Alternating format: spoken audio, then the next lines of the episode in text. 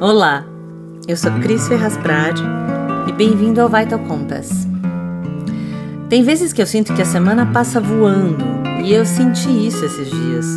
Tô eu aqui gravando o episódio dessa semana e eu não consegui fazer as postagens no Instagram do jeito que eu tinha planejado.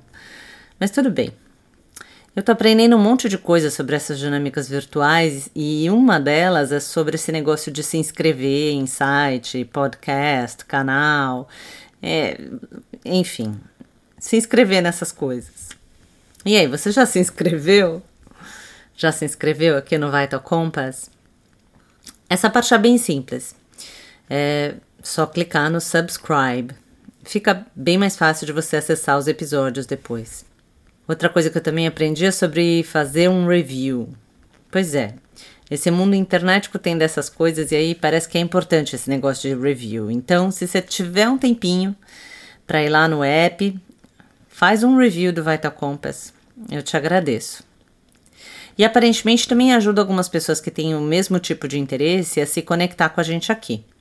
Bem, mas vamos lá. Num outro episódio do podcast, eu falei sobre meditação e presença. E eu queria contar sobre um pouco da minha experiência com meditação. Eu fui apresentada a prática da meditação pela primeira vez quando eu tinha uns 20 anos. E disseram para mim que meditar era não pensar. Bem, nem precisa falar que eu fui um fracasso total, né? Eu tentei, tentei tudo que eu pude fazer enquanto eu meditava, é, é, ou tentava meditar, mas eu cheguei à conclusão de que eu não fui, fei não fui feita para esse tipo de prática, porque eu só pensava. E, mas tudo bem, eu ficava lá com o grupo, sentada, quietinha, de olhos fechados, é, pensando que eu não estava conseguindo fazer o que era proposto e esperando a hora de abrir meus olhos. É, passaram os anos, eu me mudei para os Estados Unidos e por um tempo eu deixei essa questão de meditação de lado. Mas lá eu fui apresentada a diferentes tipos de práticas meditativas com música e sons, e eu adorei. Em especial uma técnica chamada toning. Ela foi desenvolvida por uma musicoterapeuta chamada Laurel eh, Elizabeth Keys. E é uma prática que te convida a estar com você mesmo em contato com o seu corpo e com a sua mente e expressar sensações, sentimentos e pensamentos através do seu som. Eu podia passar horas vocalizando e experimentando sons, volumes, texturas, tons. Né? Era cantar livremente. É, eu me envolvia com improvisação livre, interagia com os barulhos que estavam à minha volta, que apareciam. E nossa, tinha vezes que eu perdia totalmente a noção do tempo. E eu fui me interessando é, é, sobre essas práticas de mente e corpo. E quanto mais eu ia lendo, mais eu ia aprendendo. E aí eu fui um, apresentada a um livro que eu adorei, chamado Walking Meditation, do Thich Nhat Hanh. E eu fiquei super aliviada porque no livro é, ele conta da dificuldade que ele tinha de meditar. É, e nossa, um monge com dificuldade para meditar? Eu falei, uau, ok, não sou um fracasso total, né? E ficou claro para mim que o processo de meditação é realmente complexo e que é assim mesmo.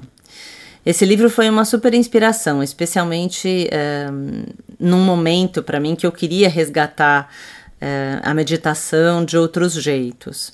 E eu acho que ele pode ajudar pessoas que gostam de fazer caminhadas, mas que ainda não estão muito acostumadas a meditar. Eu levei alguns anos para revisitar a forma de meditação que me apresentaram na primeira vez, né, quando eu tinha uns 20 anos. A prática tradicional, vai, né, de, de meditar sentado, em silêncio, de olhos fechados. É, e, e aí eu fui apresentada à prática de atenção plena. E foi amor à primeira vista. Eu percebi que era alguma que era que eu podia fazer isso, né, a atenção plena, a prática, a qualquer hora do meu dia e que eu não precisava definir uma hora e um espaço para isso. É, é, eu podia me manter num estado de atenção plena para viver algumas experiências no meu dia.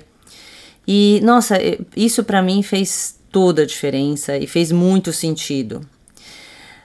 Um, mas mesmo sendo uma prática que eu me apaixonei, eu levei um tempo para conseguir incluir isso na minha rotina. E eu achei legal trazer a definição de, de atenção plena do John Kabat-Zinn, que é o criador da técnica de redução de estresse baseado na atenção plena. E ele fala: Atenção plena é a consciência que surge prestando atenção propositalmente no momento presente, sem julgar, a serviço da autocompreensão e da sabedoria. É o tipo de prática em que é impossível falhar, porque tudo que surge dela é o que existe para você. E é uma forma de aprender mais sobre si mesmo. Não tem erro. Depois que eu mudei para Londres, um amigo querido e padeiro de mão cheia, o Cássio Parente, ele me ensinou a fazer pão sourdough. E aí, mais uma experiência de amor à primeira vista. A atividade de misturar a farinha, a água, o levain e o sal, esperar a massa fazer o que tem que fazer, é, né, uma mágica desses ingredientes misturados aí fazer as dobras, aí espera um pouco mais, a massa vai crescendo, aí dobra a massa de novo. Toda essa experiência pede uma atenção especial para a vivência do tempo, para a vivência interna. E para mim, definitivamente, é uma prática de meditação. E dependendo, dependendo da maneira como você aborda a atenção plena, ela pode abranger esse processo de fazer pão de forma relaxante e maravilhosa. Desde o momento de colocar a farinha e água e dar forma ao pão, até colocar ele na cesta e depois esperar 12 horas mais ou menos para colocar ele no forno, né? 12 horas na geladeira. E aí, quando é hora de tirar o pão do forno, o cheirinho antecipa as recompensas do sabor do pão fresquinho com manteiga, uma xícara de café. Nossa, é bom demais. E é bom demais experimentar esses momentos em um, em um estado de atenção plena. Foi engraçado ver como tanta gente passou a fazer pão durante a pandemia. Né? Eu acho que intuitivamente todo mundo estava precisando de uma válvula de escape para relaxar mas também ocupar o tempo e fazer alguma coisa enquanto está dentro de casa, né? E de repente fazer pão era um jeito também de controlar as ansiedades, as preocupações. A pandemia acabou oferecendo uma oportunidade para muitos, uh, muitos de nós pensar sobre como é que a gente está vivendo a nossa vida. Né? E, e, dependendo da reflexão, é claro que a gente podia estar tá vivendo e, e, pode ainda estar tá vivendo momentos mais ou menos ansiosos ou angustiantes, né? E de repente fazer pão, ter a companhia de, de pão fresquinho, pode tornar esses momentos um pouco mais um, toleráveis, um pouco menos ruins, vai. Quando a gente vive tempos difíceis, as críticas e as reclamações só fazem piorar mais ainda a situação. E é claro que a gente sabe disso, é claro que a gente tem o direito de ficar irritado, preocupado, ansioso, puto da vida. Mas talvez exatamente por isso a gente pode tentar facilitar um pouco e, e ser mais gentil, mais carinhoso com a gente mesmo. Desde que eu tomei consciência do significado da, da prática de atenção plena, eu conversei sobre isso com vários amigos e familiares, aquelas coisas, né? Quando a gente se apaixona por, por algo, a gente acaba compartilhando. É, e é claro que nem todos ficaram dispostos a praticar e, e acham isso importante. É, mas eu acho que todo mundo devia encontrar uma prática de mente e corpo que goste, sabe? Uma prática que está em sintonia com o seu jeito de ser e que contribui para o seu autocuidado. Não precisa ser meditação. E se ficar parado é desconfortável nesse momento né, em que você quer dedicar a, a estar consigo mesmo, É, né? E se você fica agitado e precisa extravasar, de repente uma música pode ser uma companheira.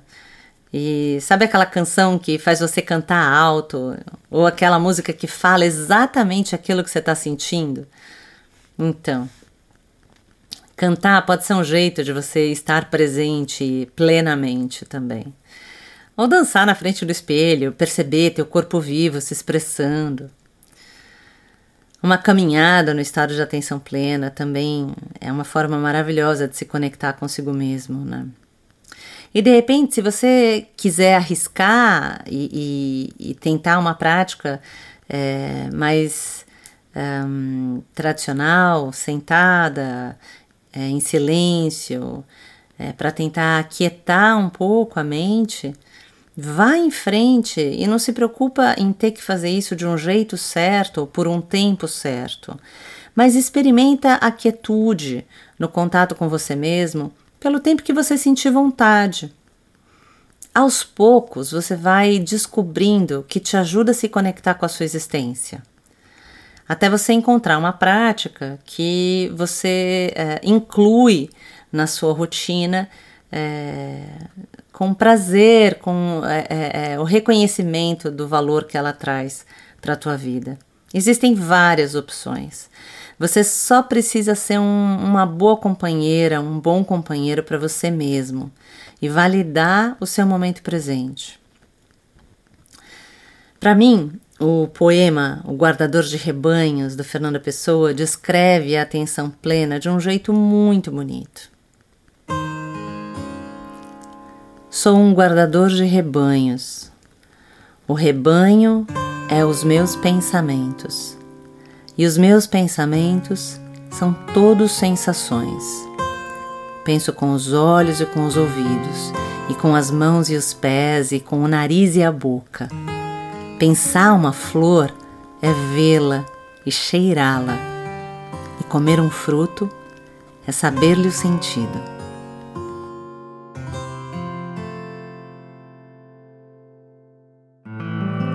Muito obrigada pela sua companhia. A gente se vê na próxima semana. Cuide-se bem. Se você quiser saber mais do projeto, vai lá no site www.vitalcompass.com. O Compass é com K. Lá na página Explore tem novidades quinzenais. E você também encontra o Vital Compass no Instagram. Se você está curtindo, compartilhe com um amigo que você acha que pode se interessar também.